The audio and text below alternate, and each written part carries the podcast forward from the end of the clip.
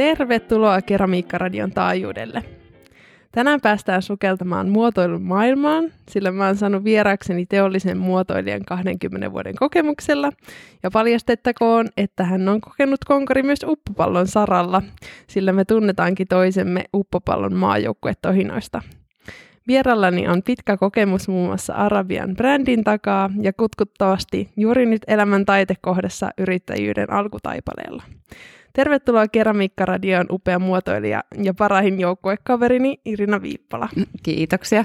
Tuo oli ehkä paras intro, mitä koskaan on ollut missään haastattelussa. Wow! Yeah. Tämä oli hyvä aloitus sitten.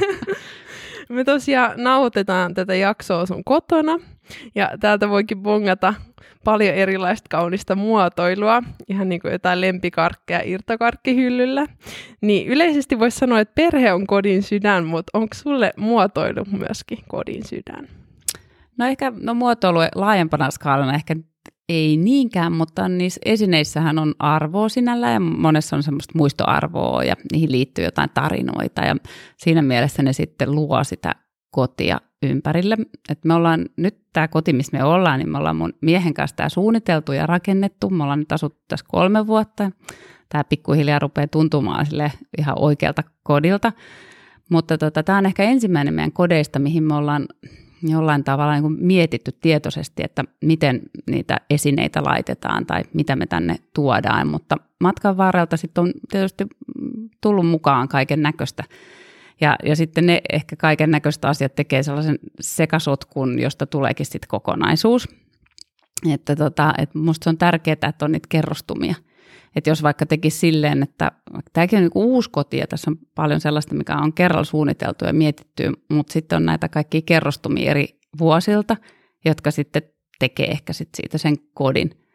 Että voisi tuntua tosi omituiselta, jos olisikin vaan kaikki, ihan kaikki ostettu jotenkin puhtaalta pöydältä yhteen paikkaan uutena.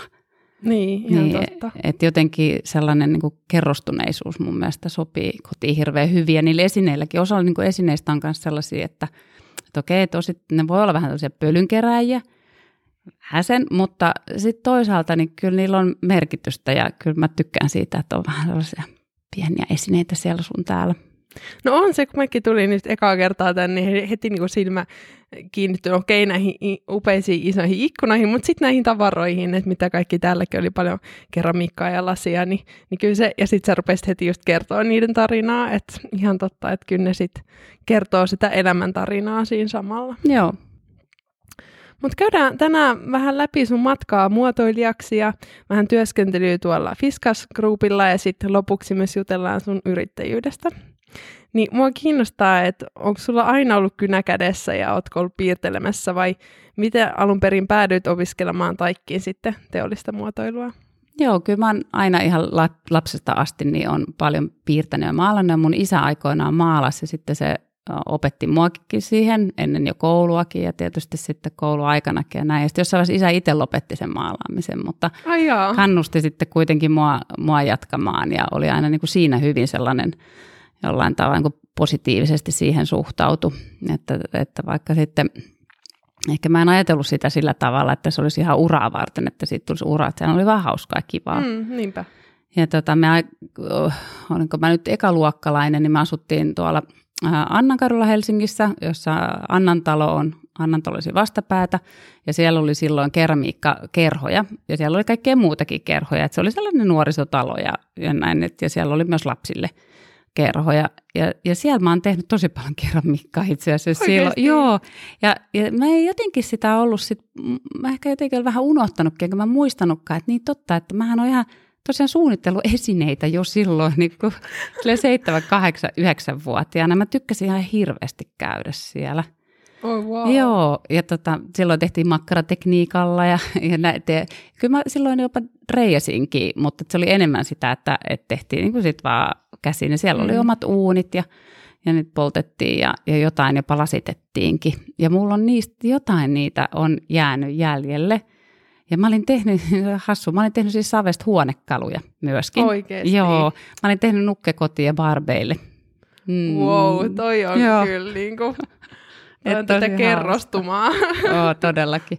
Ja sitten tota, suuri osa niistä on kyllä heitetty pois matkan varrella, mutta muutama sellainen pikkujuttu sitten löytyi aikoinaan, kun isä kuoli, niin sitten me käytiin läpi niitä jäämistöjä, niin sitten siellä oli jotain, niin niin kyllä mun nyt on, mä oon ihan varma mistä mä en ole niitä kyllä laittanut mihinkään esille. ne ansaitsis paikkaa. Niin, eh, ehkä. Mutta joo, siis on aina, aina tykännyt piirtää ja, ja maalata ja näin. Sitten vasta ehkä jossain lukioon mennessä, niin sitä rupesi miettimään vähän sitten jotenkin tarkemmin, että voisiko tässä olla ihan uraakin suunnittelussa. Että ehkä siihen asti niin se oli ollut enemmänkin semmoista hu- hupia ja mm. kivaa mm. ja näin. Mutta sitten mulla oli sellainen kuviksen opettaja, joka kannusti ja sanoi, että hei, että sun kannattaisi hakea taikki. Ja sitten mä että mikä, mikä taikki. Ja se niin kuin sitten niin. itse oli sieltä valmistunut jokunen vuosi aikaisemmin, että se oli aika nuori, nuori opettaja. Ja, ja tota, varmaan silloin oli suuri merkitys merkitys myös. Ja sitten, mm, sitten tämä on niin lukion loppuvaihetta, niin sitten tutustuinkin yhteen, joka opiskeli teollista muotoilua. Ja, tota, ja sitten yksi mun kaveri oli vähän kanssa kiinnostunut ja sitten me mietittiin, että no mikä olisi sille hyvä. Mä tuossa graafisen suunnittelun linja ja sitten mun kaveri sanoi, että joo, no joo, mutta onko se vähän tylsää, että et, et, miten se teollinen muotoilu, että eikö siellä voisi vaikka suunnitella henkareita? niin, koska se ei ole tylsää. ja mä ajattelin, että henkareita, että tosi outoa. Ja, tota, ja sitten mä hain sinne teollisen muotoilun puolelle. Tietenkin se vaan sitten löytyi ja se on ollut kyllä hyvä ratkaisu, että, että mä oon tykännyt, tykännyt ja se, on ollut, se tuntui jo sitten heti semmoiselta aika omalta. Mutta oliko siinäkin sitten ehkä se kolmiulotteisuus, että sulla Joo. on harrastuksissakin se, niin oliko se sitten siinäkin tuli esiin, että mieluummin kolmiulotteista kuin sitten vaikka graafista suunnittelua pelkästään. Se voi olla. Ja kyllä sitten silleen, että tosiaan kun katsoo jälkikäteen, niin että mä olin jo rakennellut niitä huonekaloja niin. silloin, silloin pienenä ja sitten mä tosi paljon kanssa tein näihin mun nukkekoteihin ja barbeille niin kaikkea sisustussuunnitteluja ja muuta. Sitten jossain vaiheessa vaihtui sellaiseksi, että mä piirtelin kauheasti pohjakuvia asunnoista. Ihan siis hassua, ja tämäkin on enemmänkin sellaista varmaan ala-asteen loppuun, ylä, yläasteen alkuun. Mutta mä en sitten kuitenkaan halunnut sinne kalustesuunnittelu, sisustussuunnittelupuolelle hakea jostain syystä. Mä en muista nyt oikein, että miksi. Ehkä se ei jotenkin vaan sitten niin, oliko toi omalta. muotoilu sitten jotenkin semmoinen jotenkin avarampi, että siinä ei tarvinnut heti sitten päättää, että Joo. mitä vaikka materiaali, mutta voiko sen vielä kertoa, että mitä muotoilu tarkoittaa ja mitä teollinen muotoilu tarkoittaa ja mitä sillä niin. tehdään? Niin, mitä muotoilla tehdään. Se on tietysti suomen kielessä sana nyt kertoo jo jotain siitä, että se on sellaista muodon antamista, mutta sehän on vain yksi pieni osa, osa niin. siitä suunnittelutyötä. Että, että ehkä mitä nyt muotoilijat pyrkii tekemään on, on tota, hakemaan semmoisia jotain arjen ongelmia – johon pitäisi löytää ratkaisuja, että millä tavalla jotain asioita voitaisiin tehdä paremmin, että millä tavalla se meidän elämä olisi helpompaa jossain tietystä tilanteesta, tai jos olisi enemmän iloa tai mitä se sitten ikinä onkaan, minkä takia sitten niitä asioita, esineitä sitten suunnitellaan. Et nykyään kun puhutaan muotoilusta, niin se voi tarkoittaa digitaalisten palveluiden muotoilua, se voi tarkoittaa jopa hiusmuotoilua tai se voi tarkoittaa jotain ihan, ihan muutakin, että mm. jotenkin sitä sanaakin käytetään aika, aika laajasti. Ja tota, se, mikä minusta on ollut mielenkiintoista huomata tässä viime vuosina, että kun kaikki tietysti digitalisoituu ja sitten näitä termejäkin otetaan käyttöön aika paljon sitten näissä niin kuin esimerkiksi digitaalisissa tai yrityksissä, jotka tekee digitaalisia palveluja pelkästään, niin jopa tuotemuotoilija, niin kuin product designer, titteli ei olekaan enää fyysisten tuotteiden muotoilu, vaan se onkin jo niin kuin vaan digitaalisten Ai jaa, tuotteiden okay. suunnittelua. Niin Eikö se ole aika, aika jännä? Vähän sama kuin mitä on käynyt arkkitehdin termille, että arkkitehtihan on nykyään, että arkkitehti on arkkitehti, mutta sitten on järjestelmäarkkitehti ja niillä ei ole mitään niin, tekemistä totta. arkkitehtuurin mm. kanssa. Joo, No ei mm. ihme, jos mm. tässä on niinku tavallinen pullia. Niin, vähän sekaisin. Mutta sitten se, että miksi teollinen muotoilu on teollista muotoilua, niin siinä on tietysti se, että on varmaan silloin aikoinaan 60-lukua suurin piirtein, kun sitä termiä on ruvettu käyttää, tai Kai Frank jo puhui silloin 50-luvulla siitä teollisesta muotoilijasta, niin on se, että, että ymmärtää myös sitä valmistusta ja valmistustekniikkaa ja sitä, että miten tehdään teollisen tuotantoon soveltuvia mm. esineitä. Että siihen liittyy aina sit se, että pystyy ymmärtämään sen niin kuin isomman kontekstin, missä se, missä se on. Että muotoilija ei ole taiteilija, joka tulee piirtää viivoja ja, ja sanoi, että ah, minun mielestäni tämä olisi hieno näin. että näitäkin on tietysti ollut, ollut vuosikymmenten varrella ja varmaan monelle suomalaisillekin niin se muotoilu vielä tuntuu siltä, mitä on silloin 50-60-luvulla tehty mm. ja on nämä muotoilumestarit, Frankit ja, ja Virkkalat ja, mm. ja tätä Sarpanevat ja, ja muut, joista sitten puhutaan, kun puhutaan muotoilijasta.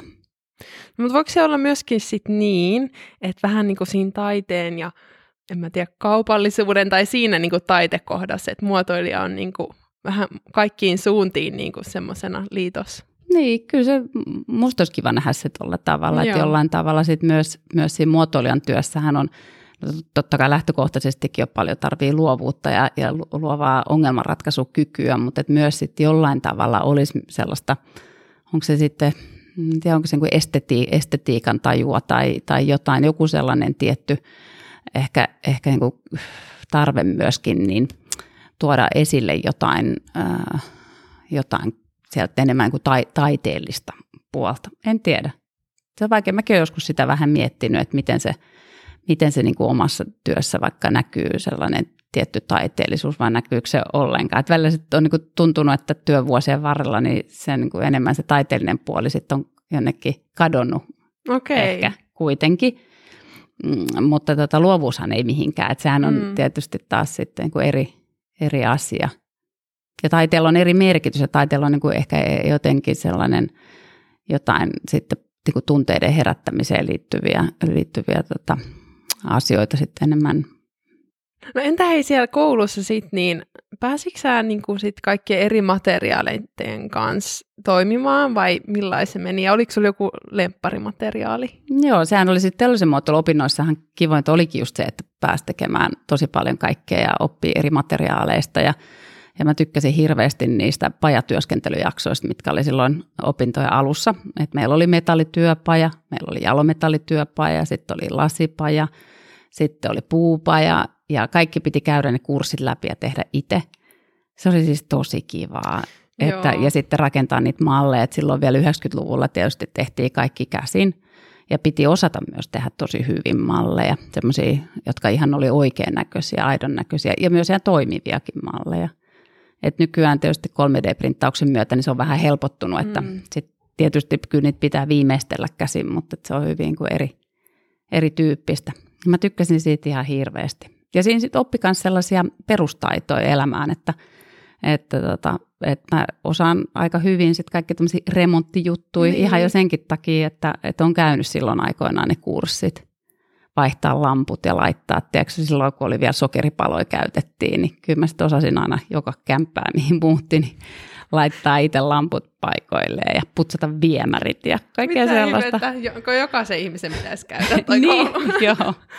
Pääsitkö muuten siellä niin laittaa kädet saveen vai oliko En sulla... päässyt. Joo. Mulla ei ollut ollenkaan keramiikkaopintoja ja itse asiassa se ei kuulunut niinku siihen meidänkään siihen tota, opintosuunnitelmaan sinällään, koska sittenhän oli erikseen tietysti oli keramiikan lasi, lasiopiskelijat, mm, mutta se jotenkin se lasipaja kuitenkin sit oli sellainen, mitä, niin. lasipajakurssi, että sitten se, se, se oli siellä mukana opinnoissa, mutta ei ollut keramiikkaa kyllä. Aika jännä, että kaikki niin. muut materiaalit. Mutta olisi varmaan, jos olisi halunnut, niin olisi varmaan kyllä mm, saanut. Joo.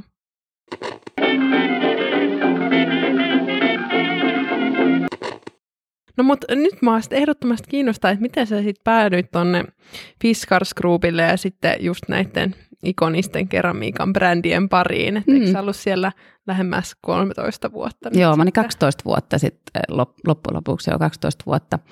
Tota, no siinä, niin, nämä on aina sellaisia, että asiat, mitä tapahtuu menneisyydestä, niin sitten ne vaikuttaa asioihin, mitä tapahtuu tulevaisuudessa. Ja tässä oli tätä, mä olin vielä opiskelujen aikana, niin mukana yhdessä sellaisessa projektissa, mitä Iittala veti, ja siinä mietittiin sitten tämmöisiä tulevaisuuden astioita tai nuoren, nuoren ihmisen jotenkin, että mit, mitä nuoret haluaisivat käyttää. Tämä on niin kuin 90-luvun loppupuolta, 97 taisi olla se projekti, ja, ja sitten itse asiassa siitä tulikin tulikin sitten ihan tuotantoon siitä mun ideasta niin, niin lasisto, jonka nimi on Uuma. Mm-hmm. Ja Uuma oli tuotannossa neljä vuotta aikoinaan ja ja näin. Mutta joka tapauksessa siinä projektissa oli sellainen sellainen tota, yksi nainen, joka on Titte, Titte Wennerberg ja Titte Tota, mm, me tutustuttiin silloin, että itse veti sitä tiukka mimmi, siis tosi sellainen kuin ammattilainen, ja se oli pitkään Iittalassa töissä. Ja, ja tota, sitten no opintojen jälkeen niin mä olin muotoilutoimistossa töissä ollut, ollut jo siis varmaan yli 10 vuotta, varmaan, varmaan 12 vuotta, ja Titte soitti mulle sitten yksi päivä.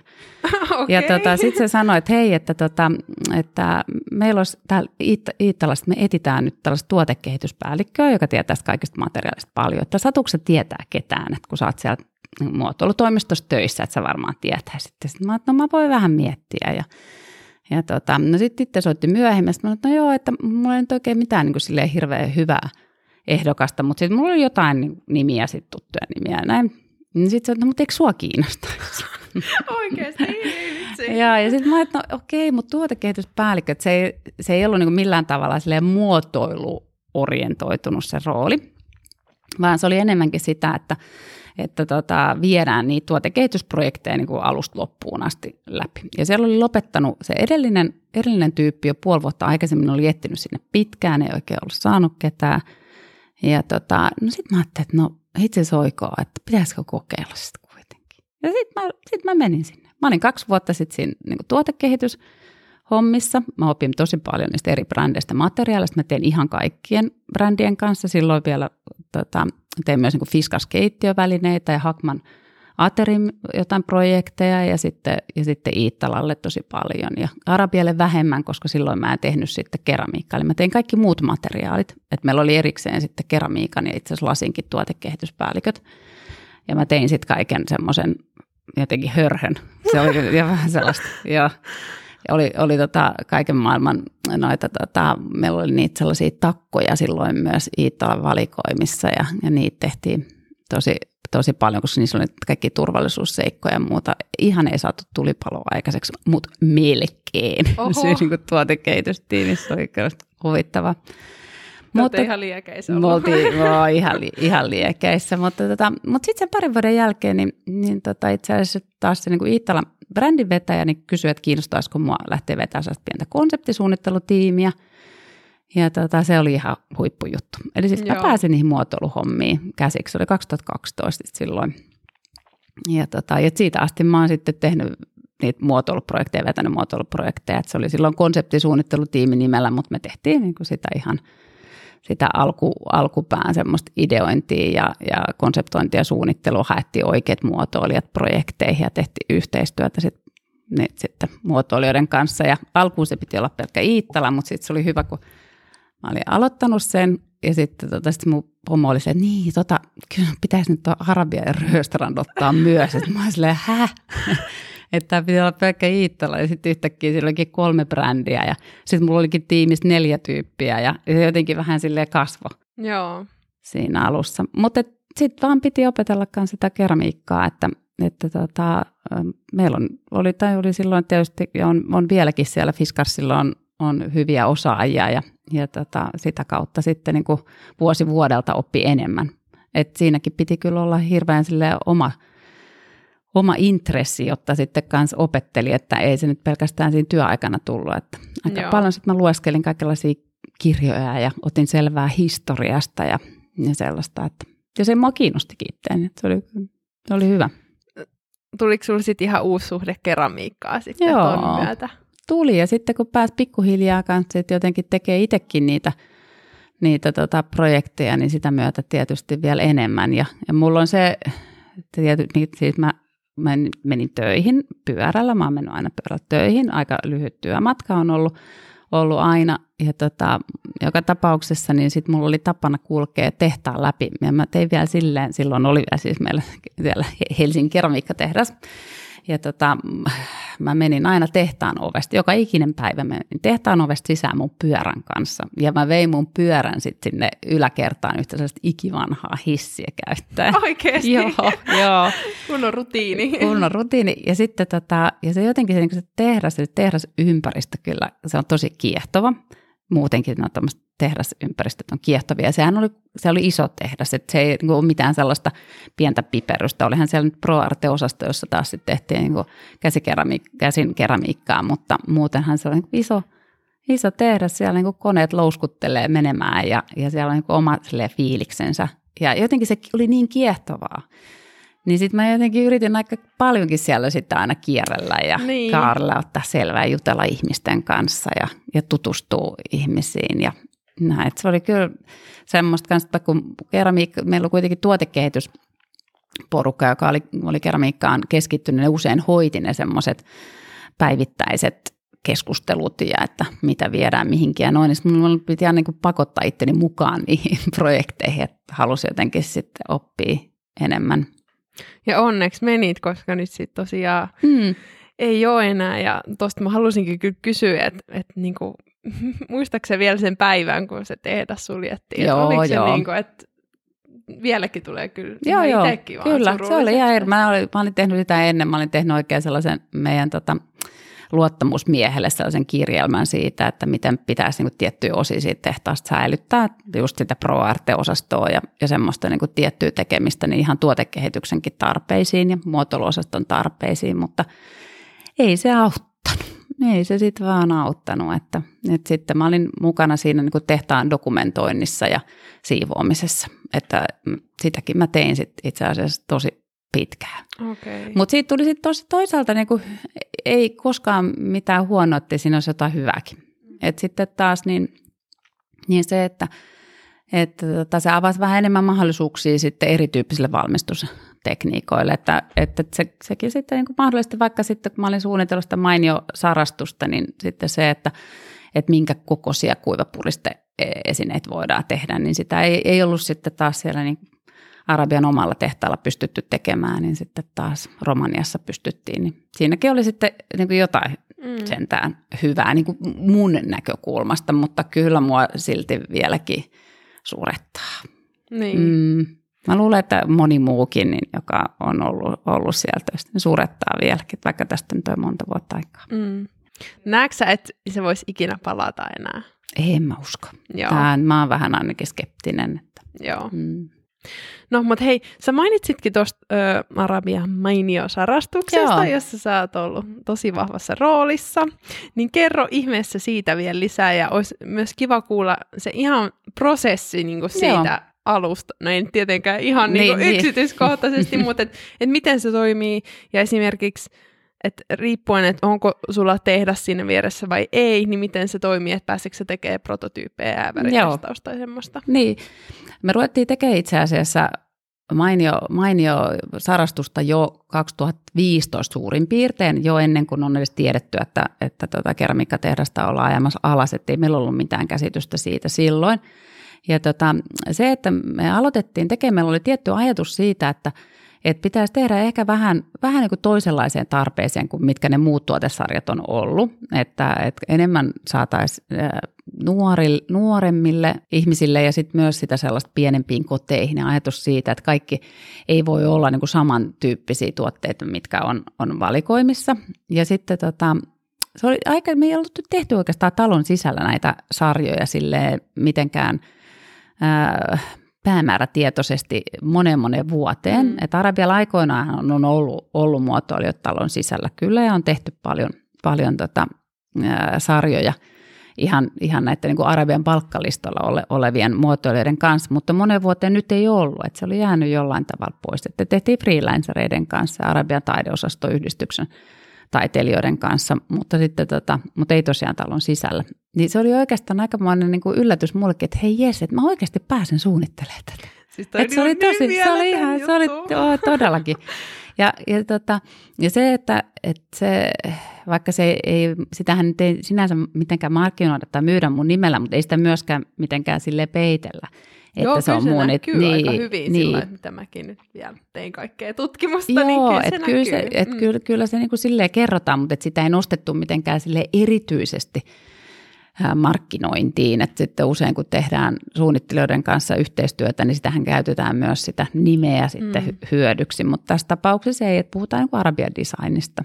Ja tämä antoi niin jollain tavalla sitten myös sit sellaisen mun mielestä ihan hyvänkin lähtökohdan, että, että siinä pystyi niin miettimään, sit ei pelkästään sitä, että miten minä tämän asian tekisin, vaan miten, miten jotenkin se Arabia, miten, miten kuin Arabia tekisi tämän. Okei, okay, se, oli ihan, se oli ihan hauska. Me tehtiin aika paljon tutkimusta siinä alkuvaiheessa, ihan semmoista, että vähän just, että mi, mitä ihmiset odottaa, kuluttajan kanssa suoraan, että minkä tyyppisiä odotuksia on ja ajatuksia Arabian muotoiluun liittyen, sarjoihin liittyen, koristeisiin liittyen. Tutkittiin vähän vanhoja koristeita kanssa, vähän vanhojen koristeiden pohjalta tehtyjä koristeita ja sellaista. Että siinä oli niin semmoisia monentyyppisiäkin mm, taustamateriaaleja, mitä mä pystyn hyödyntämään siinä mun suunnittelutyössä.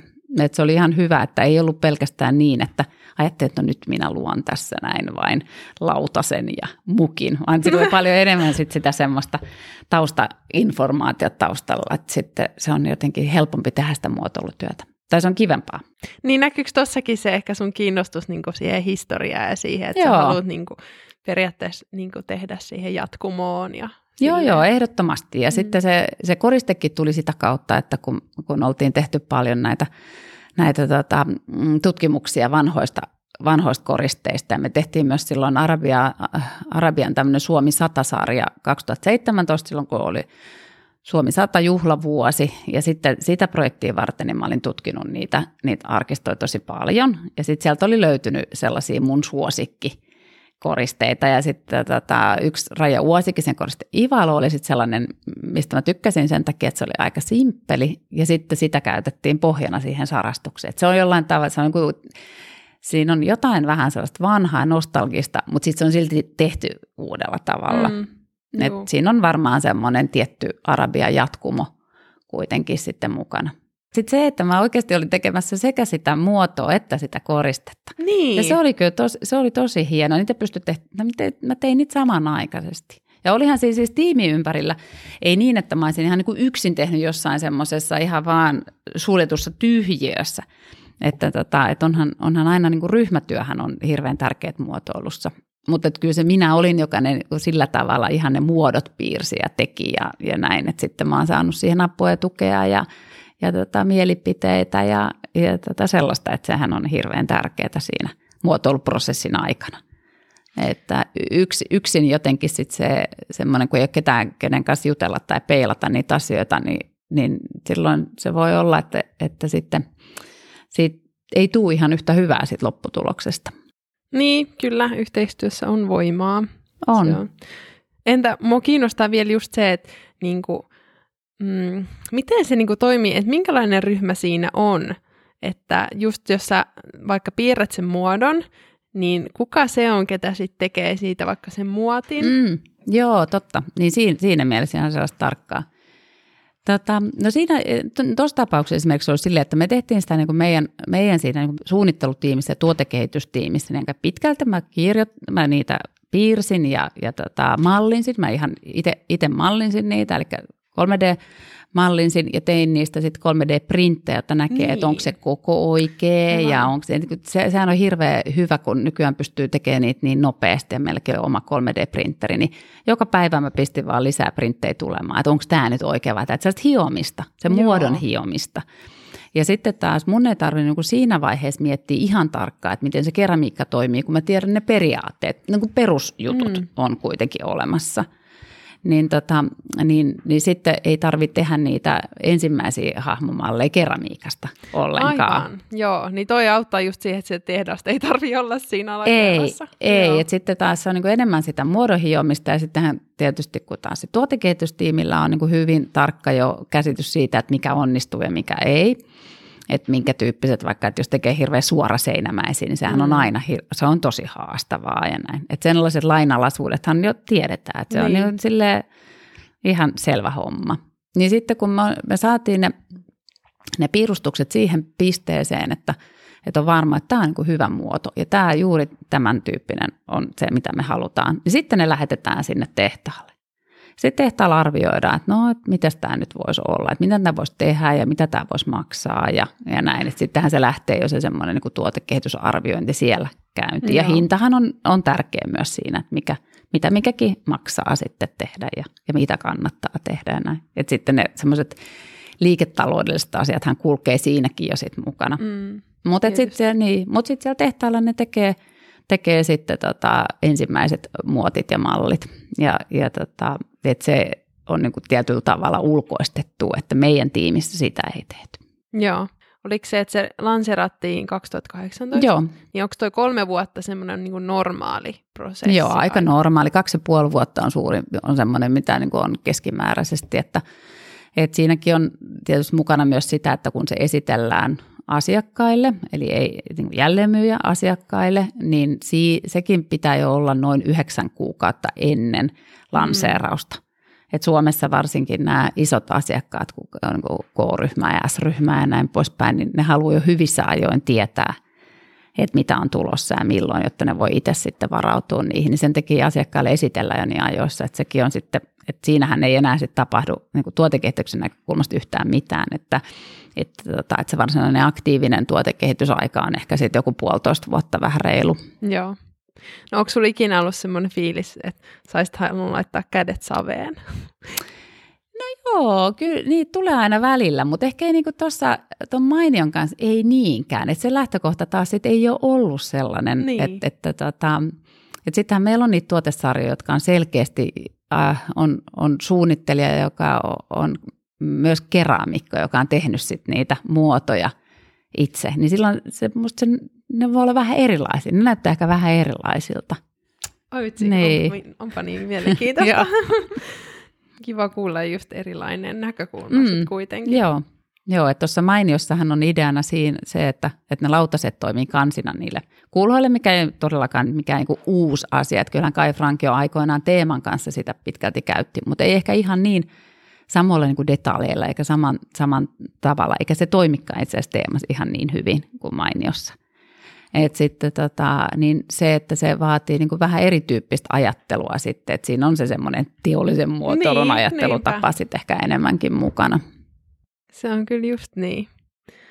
No hei, haluatko sä vielä kertoa jostain, tuleeko sinulle joku toinen projekti mieleen vielä tuolta Fiskarsin tai Arabian tai mm.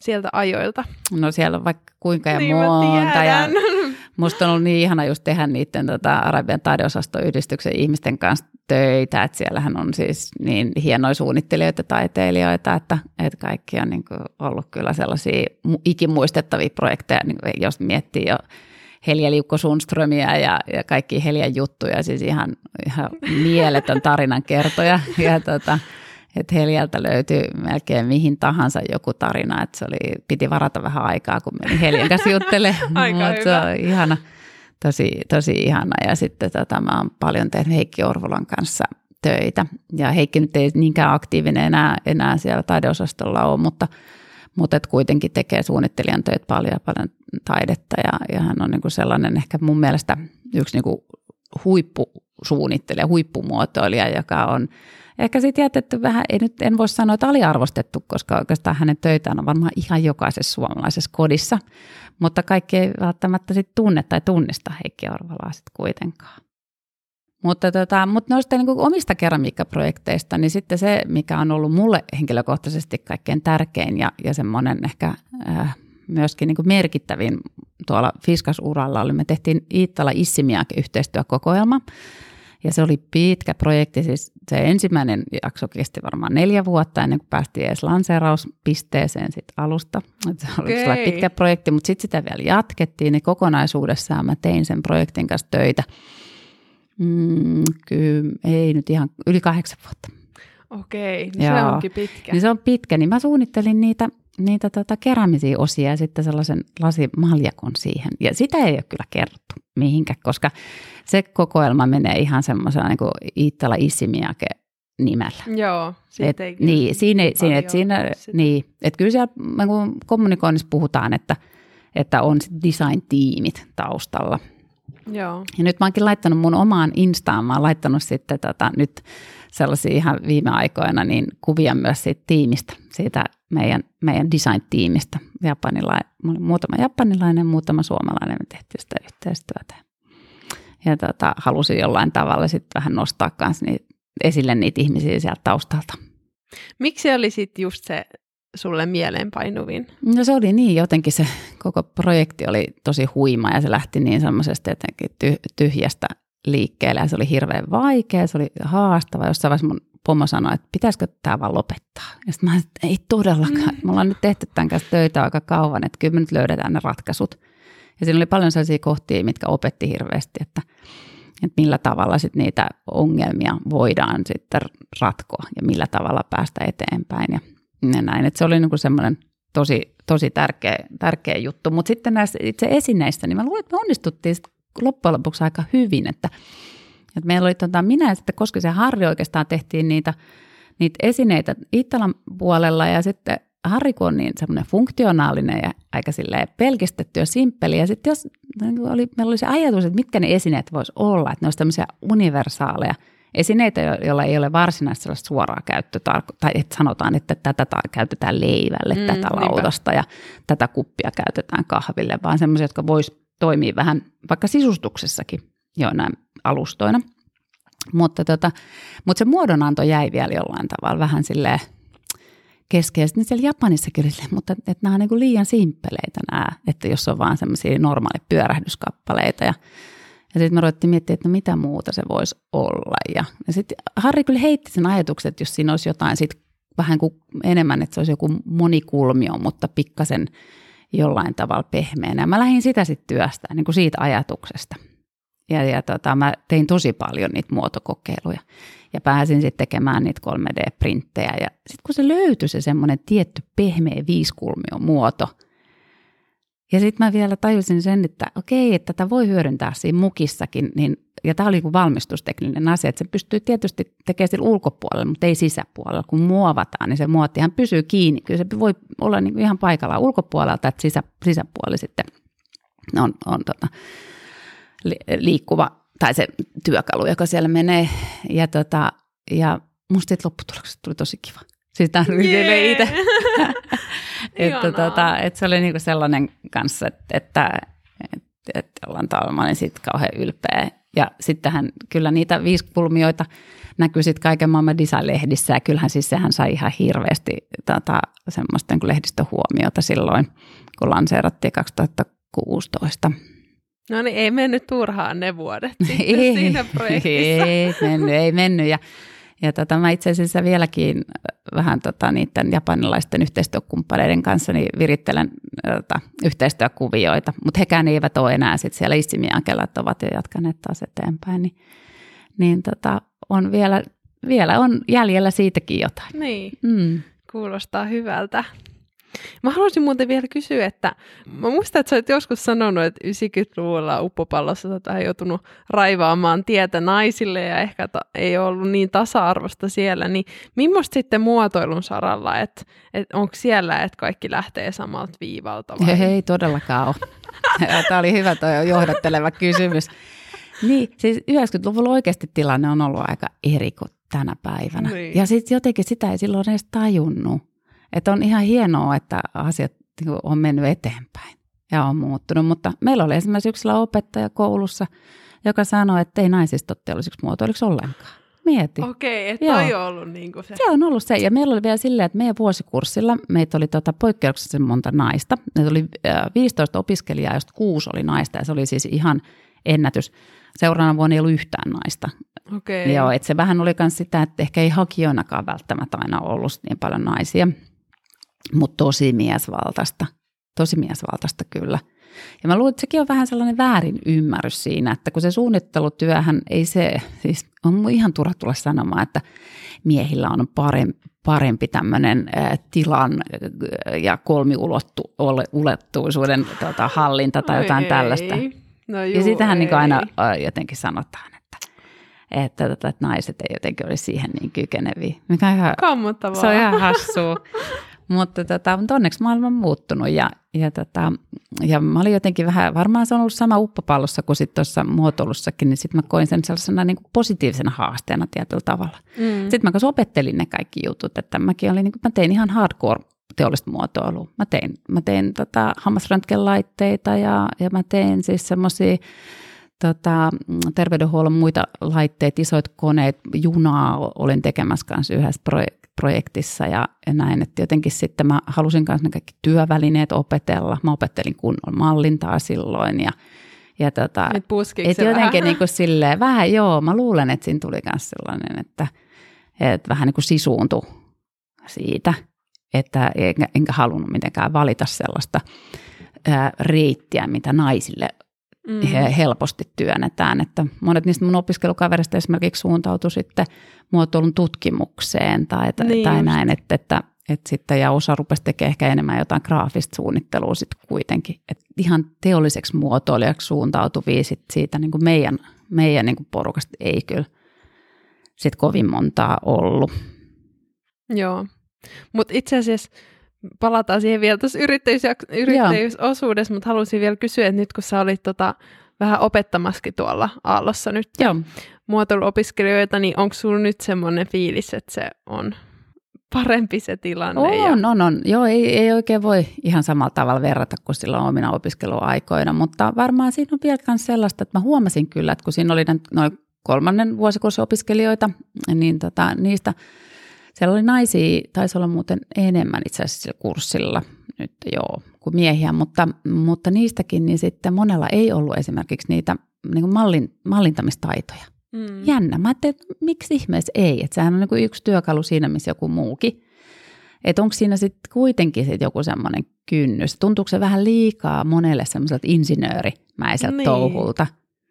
Niin. No jotain, se voi olla. En tiedä, että on tullut tietysti pieni otos, kun siinä mm, oli pieni, niin, pieni ryhmä, mutta, tota, mutta kyllä mä kannustaisin kaikkia kyllä opettelemaan niin noita työkaluja ihan sille, että riippumatta miten vaikealta ne tuntuu.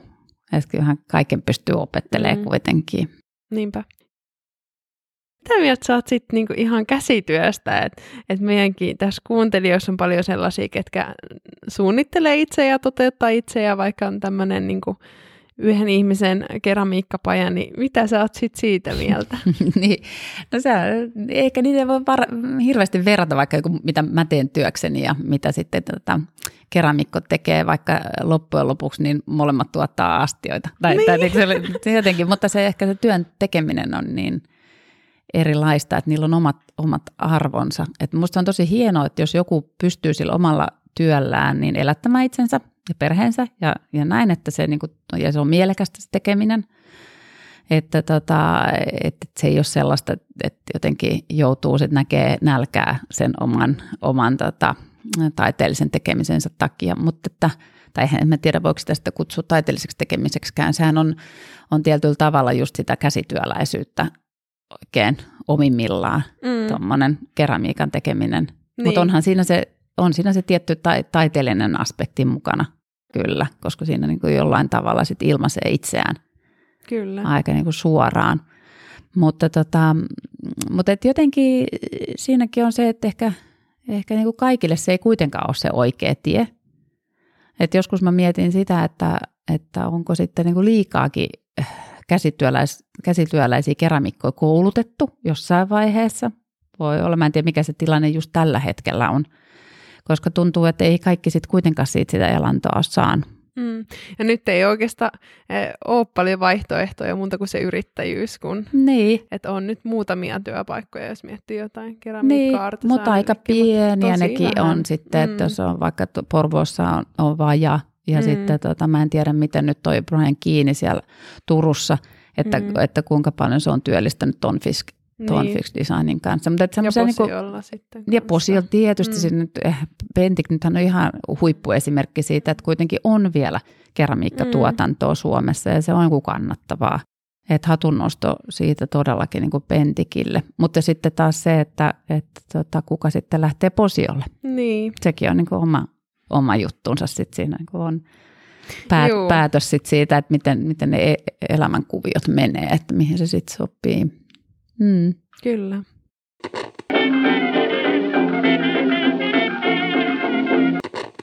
No, mutta hei, puhutaan ihmeessä vielä tästä sun yrittäjyydestä, että sulla on nyt sitten Studio Viippola, että miltä on nyt tämä eka puoli vuotta tuntunut yrittäjänä?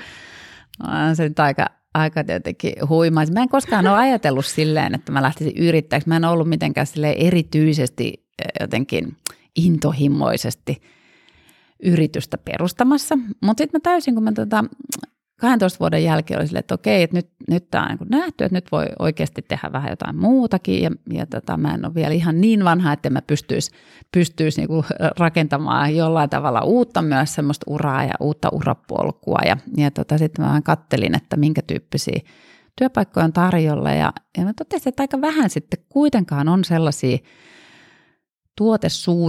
tuotesuunnitteluun ja niihin mun intressialoihin liittyviä työpaikkoja tarjolla.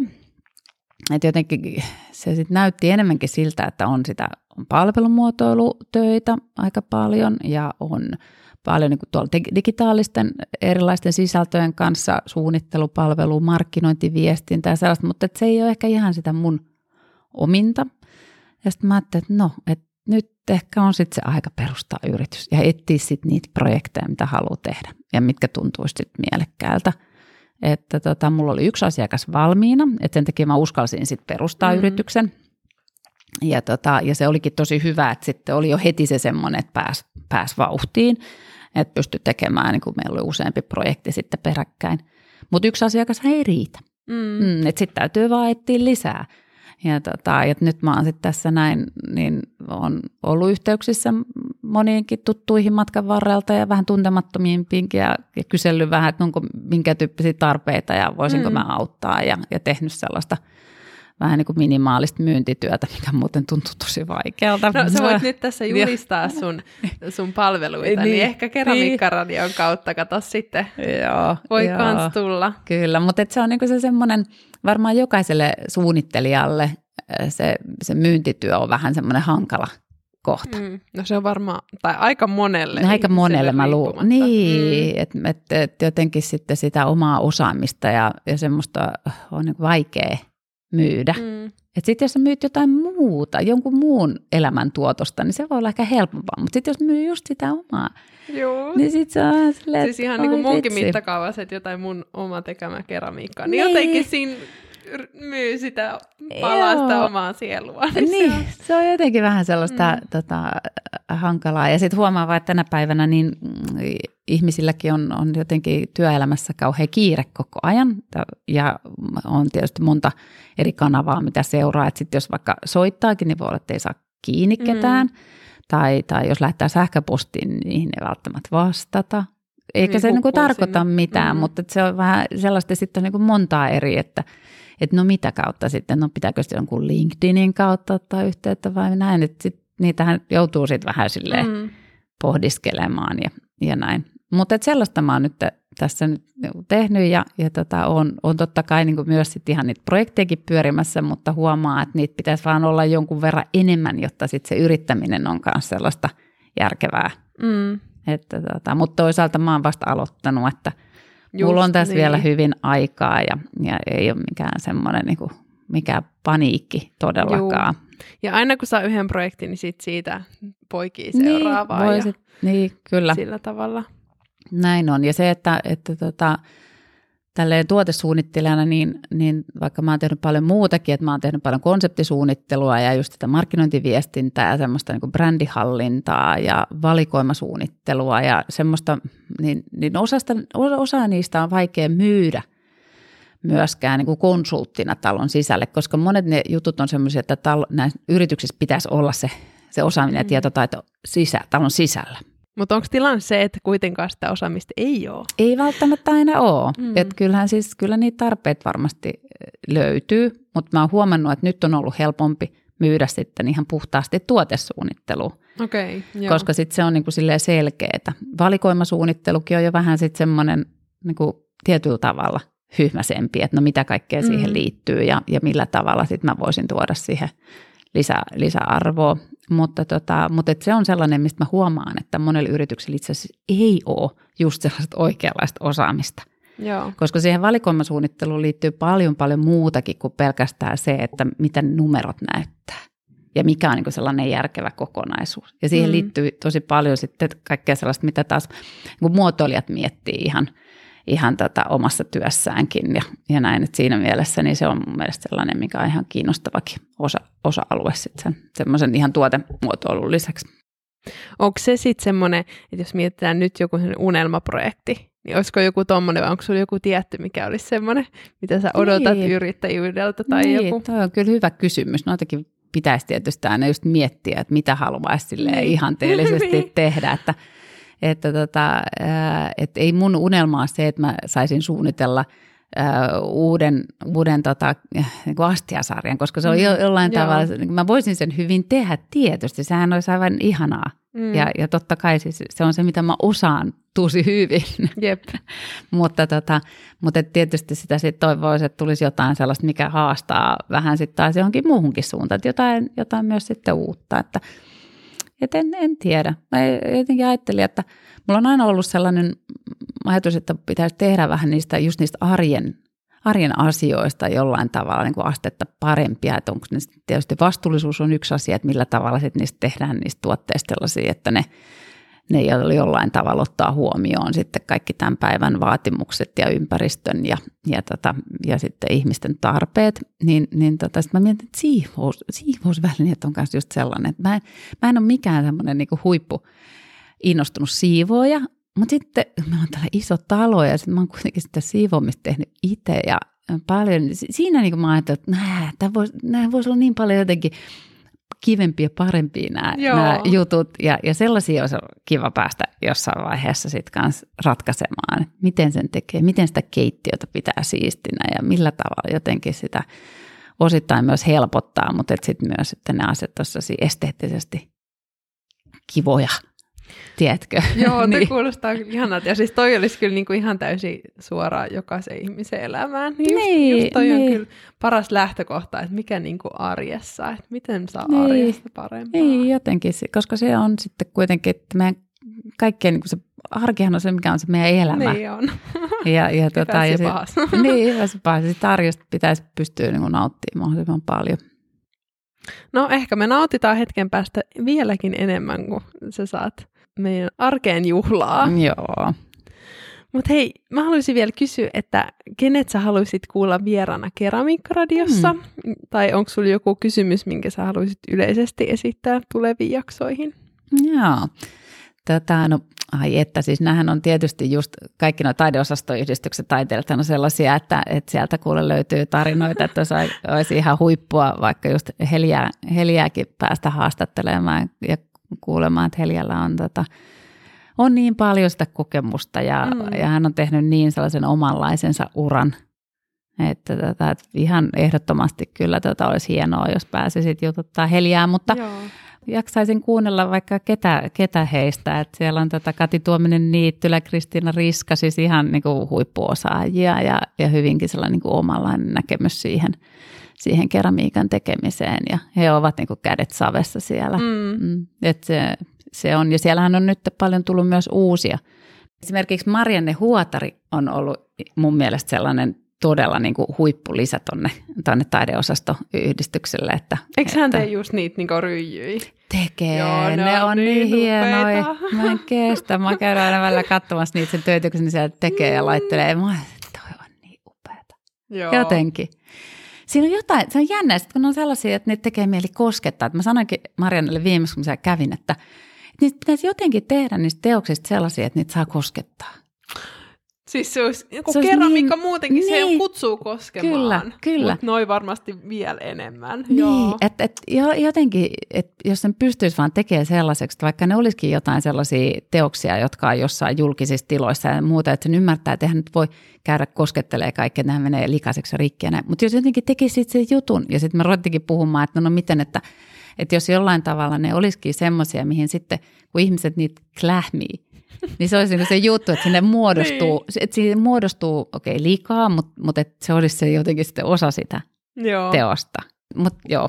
Sä rupeat sitten konsepti Mä rupesin, kyllä, heti. kyllä. Ihanaa. Aivan mahtavaa. Kiitos noista.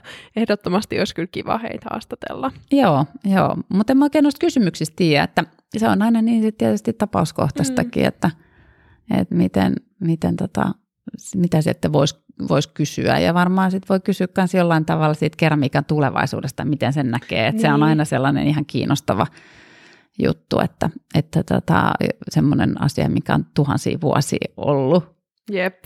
Että tapahtuuko siinä mitään uutta vai että mennäänkö me vaan ne samoilla vanhoilla lainalaisuuksilla eteenpäin. Niin. 3D-keramiikan niin. printtaus, siihen mä oon jonkun verran tutustunut. Aika kiinnostava aihe kanssa. Mm. Joo, sieltäkin tarvisi kyllä joku, joku niin. saada keramiikkaradioon siitäkin aiheesta niin. ehdottomasti. Joo. Joo. Voi vitsi. No, tuleeko sinulle vielä mieleen jotain, mitä sä haluaisit sanoa vai ollaanko nyt käsitelty? No aika hyvinhän me ollaan tässä käyty kaikki asiat läpi. Sulla oli niin laaja skaala kysymyksiä. Että... No vieläkin olisi ollut kaikkea. Ollut vielä? Sulla on myös niin pitkä jo kokemus monelta alat. Ja tämä oli tosi mielenkiintoinen näkökulma nyt, kun on ollut enempi noita ihan keramikkoja tässä, niin tosi Joo. kiva oli kuulla. Hei, kiitos ihan tosi tosi paljon, kun tulit mun vieraaksi Keramiikkaradioon. Ja meidän viikonloppu ei ollut tässä, vaan huomenna uppopalloaltaaseen. Ja kaikki muut voi sillä välin, niin käykää ihmeessä katsomassa Irinan töitä osoitteessa viippola.com ja Instastakin löytää at Studio Viippola. Ja linkkarissa tietysti saa myös verkostoitua ja mm-hmm. heittää sitten työtarjouksia taitavalle ja kokeneelle muotoilijalle. Ja hei, kuulijoille kanssa erittäin suuri kiitos, kun kuuntelitte tämän jakson ja kuullaan taas seuraavassa jaksossa. Joo. Moikka! Kiitos, kiitos Ilona. Moikka munkin puolesta.